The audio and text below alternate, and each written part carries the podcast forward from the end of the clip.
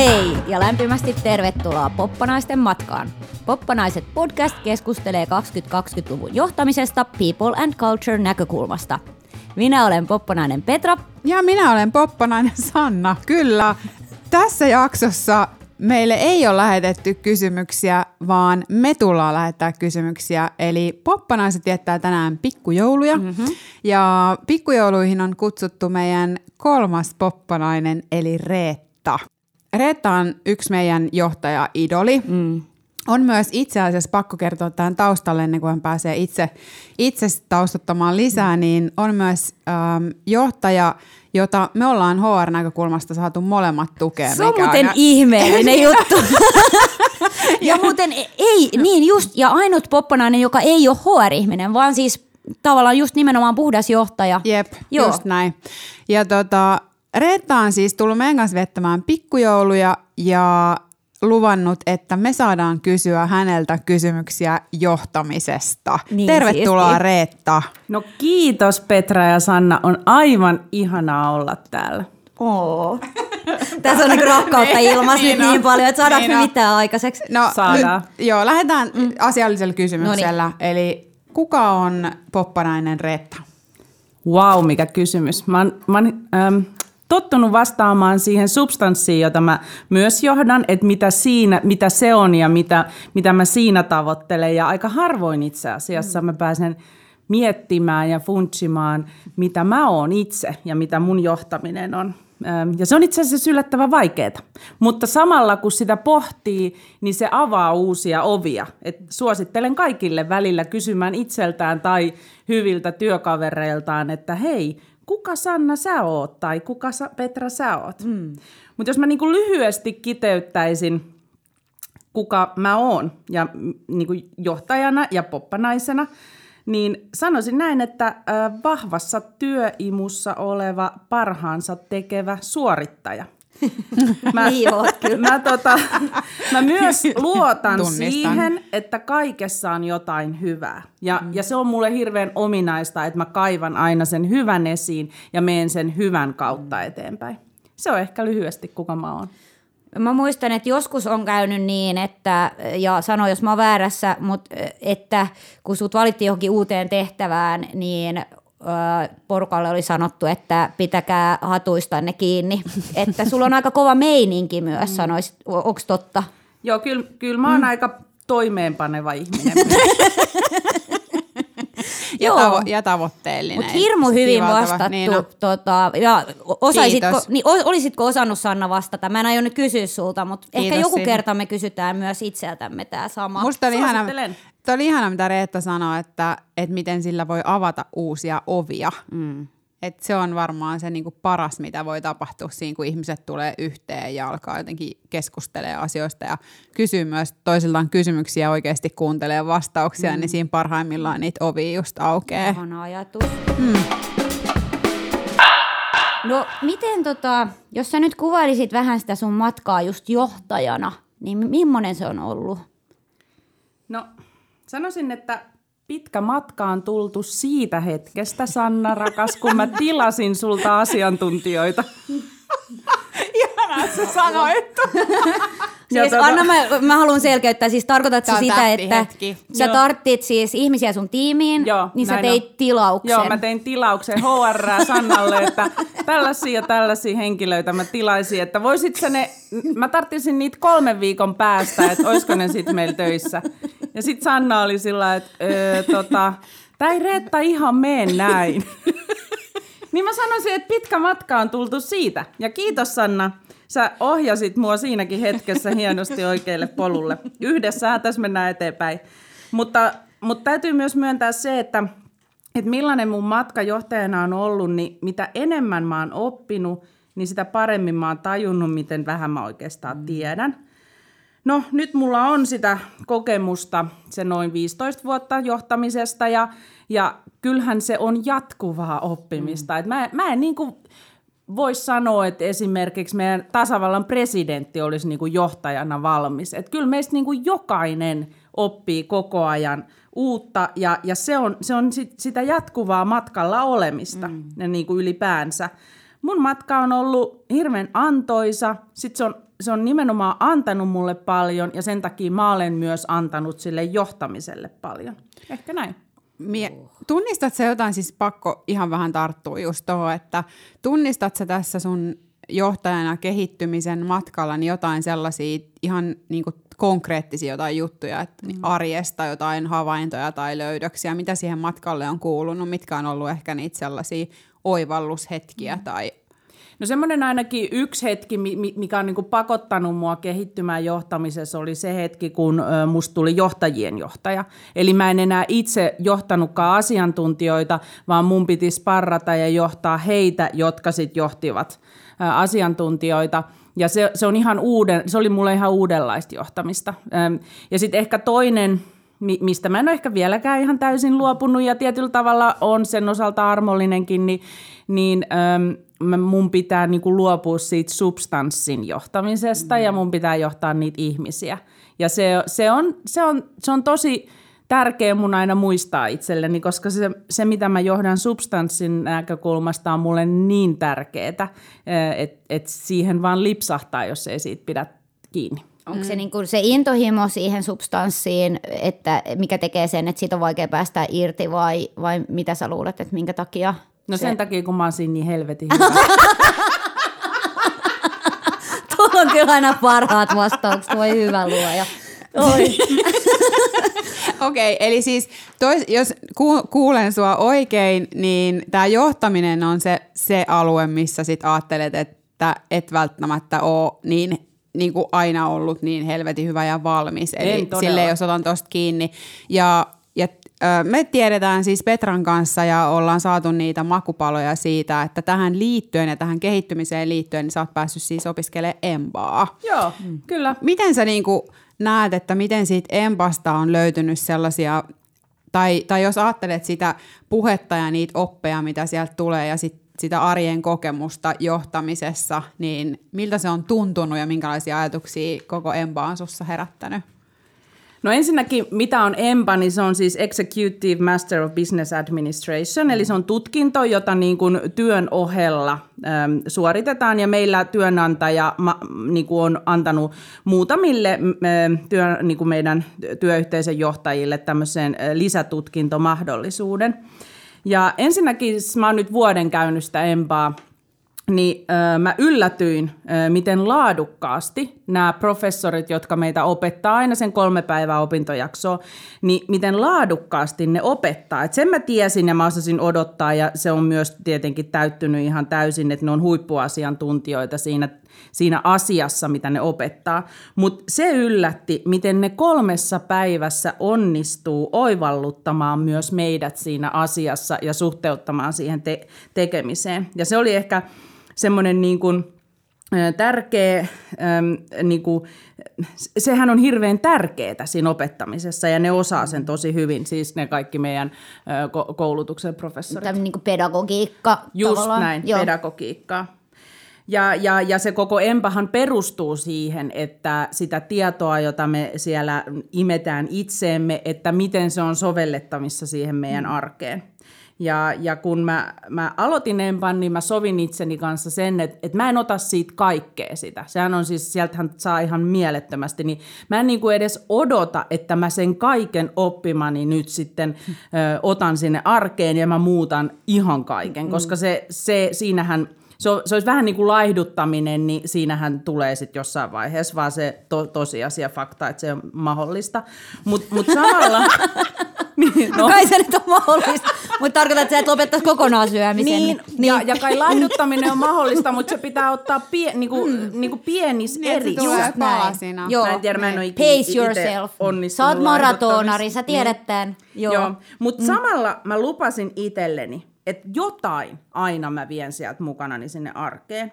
Ja, ja, ja ehkä yksi semmoinen, minkä mä haluan tässä nyt kertoa, mitä mä, mitä mä sieltä Empast op, on oppinut ja jonka mä haluan viedä mun arkeen, jonka mä oon ymmärtänyt, niin se on sitä, että läsnäolo on suostumista hetkeen.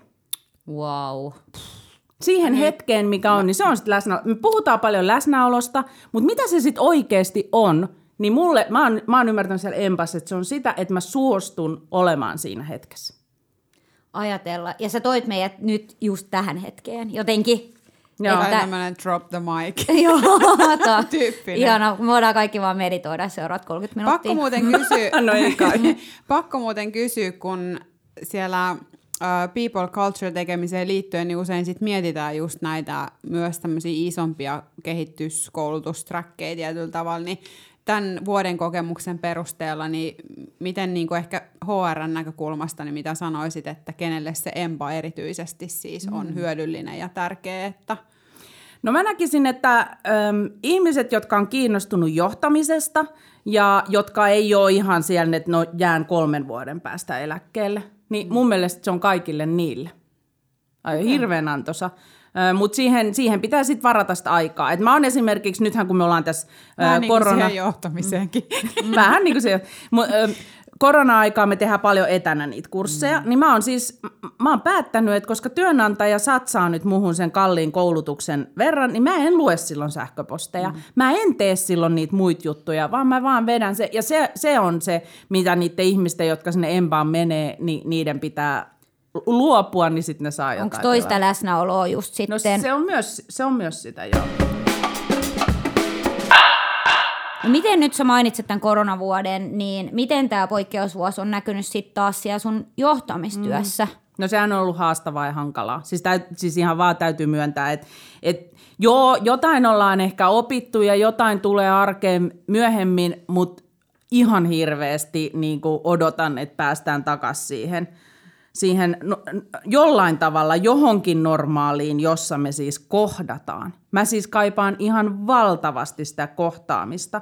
Miten, miten mä ylipäänsä saan ihmiset tekemään toivottuja asioita ilman, että me ollaan joskus edes samassa tilassa ja kohdataan. Että mä näen niitä ihmisiä, mä voin, mä voin nähdä, miten he voi ja mit, mitä ne ajattelee. Että se on paljon muutakin kuin vaan Teamsin kautta keskustelua. Sanoisit sä, että tässä niinku tulee esiin, kun pitkään on jo sanottu, että kommunikaatio on paljon muutakin kuin sanat oh. ja, ja näin, niin, niin tämä tavallaan tekee sen niin konkreettiseksi, että Kyllä. Todellakin se on niin paljon muuta. Miettikää mm. kaikkia niitä tilanteita meidän arjessa, että et missä niinku sähköposti ei ole sopiva mm. työväline. Mm. Niin nyt, nyt me ollaan niinku tilanteessa, jos me ollaan niinku pakotettu mm. siihen sähköpostikommunikointiin. Ja sehän on ihan, ihan kauheeta. Et Niin aina- Teamsissakin se video auttaa, mutta se, siinä jää aina pieni velka. Että se ei ihan, Ei se, se. energia, mitä sieltä saa, ei ihan koskaan niinku palaudu sieltä kautta. Joo.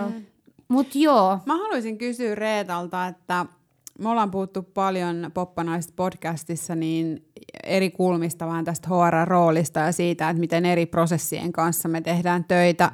Niin johtajana, mitä sä sanoisit vähän silleen top kolmemaisesti, että mitkä on niitä parhaita asioita ja apuja, palveluita, mitä sä oot HRltä kokenut saavasi? No, tietysti olisi hieno löytää jotain hienoja ylistäviä Ei sun asioita. tarvitse meitä tässä mitenkään nyt.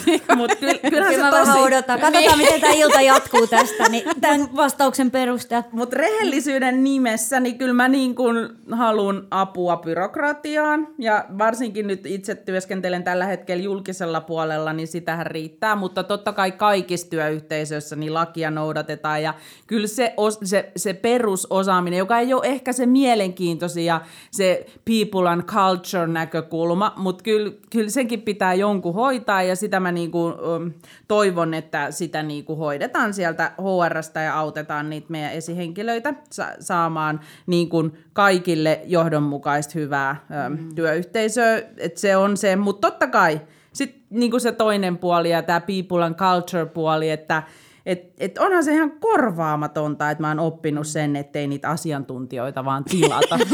niin ollaan- me niinku ihan perusasioiden äärellä siinä ja se on myös se toinen, mitä mä niinku, oon saanut HRltä ja toivon saavani myös.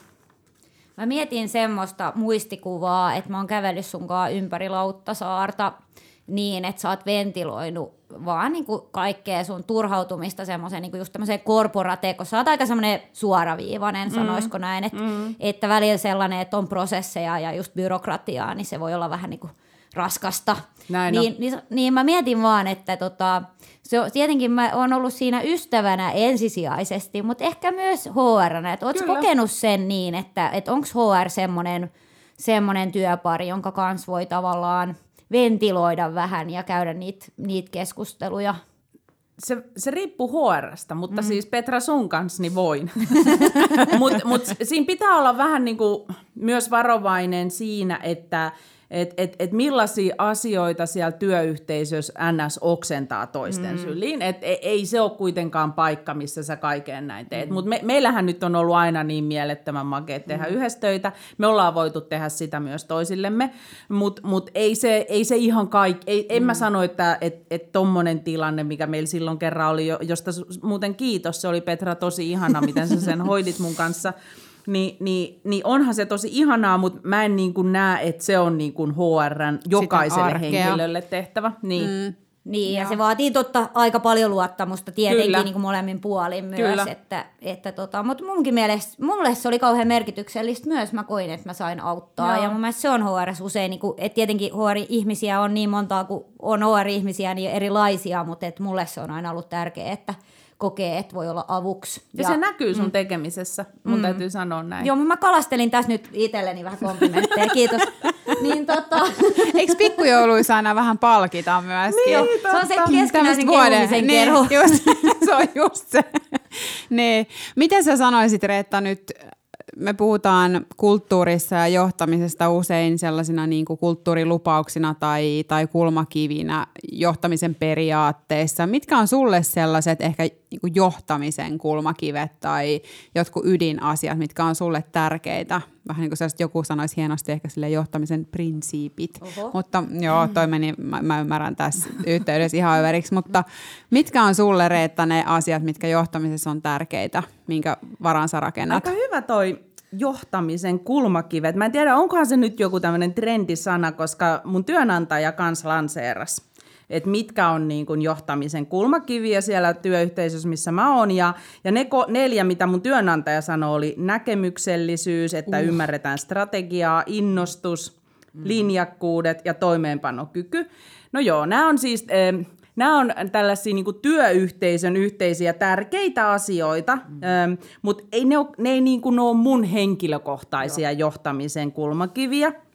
Ja, ja kun kysytte mun niin kuin prinsiippejä johtamisessa, niin, niin mä vastaan, että se on läsnäoloa ja että uskaltaa olla paljaana. Ja, ja tästä mä haluaisin nyt ehkä muistuttaa teitä poppanaiset, mitä mä sanoin viime kesänä, mm-hmm. että et, et, miten nämä meidän johtamisen vuosikymmenet menee, miten me kaksikymppisenä opeteltiin mm-hmm. ja opittiin perusasioita johtamisessa. Sitten kolmekymppisenä me kerättiin sitä kokemusta mm. ja sovellettiin oppimaan. Me ajateltiin, että me ollaan aika hyviä.